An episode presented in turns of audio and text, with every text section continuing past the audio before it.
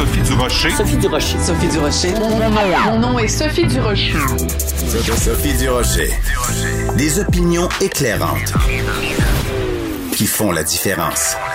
Cube Radio.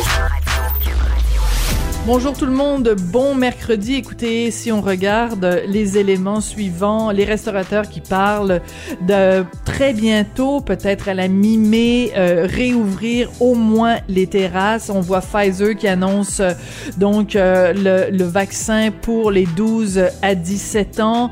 On voit que les taux de vaccination vraiment augmentent partout, les ouverts aux plus de 40 ans. Savez-vous quoi? Je pense qu'on va avoir un été.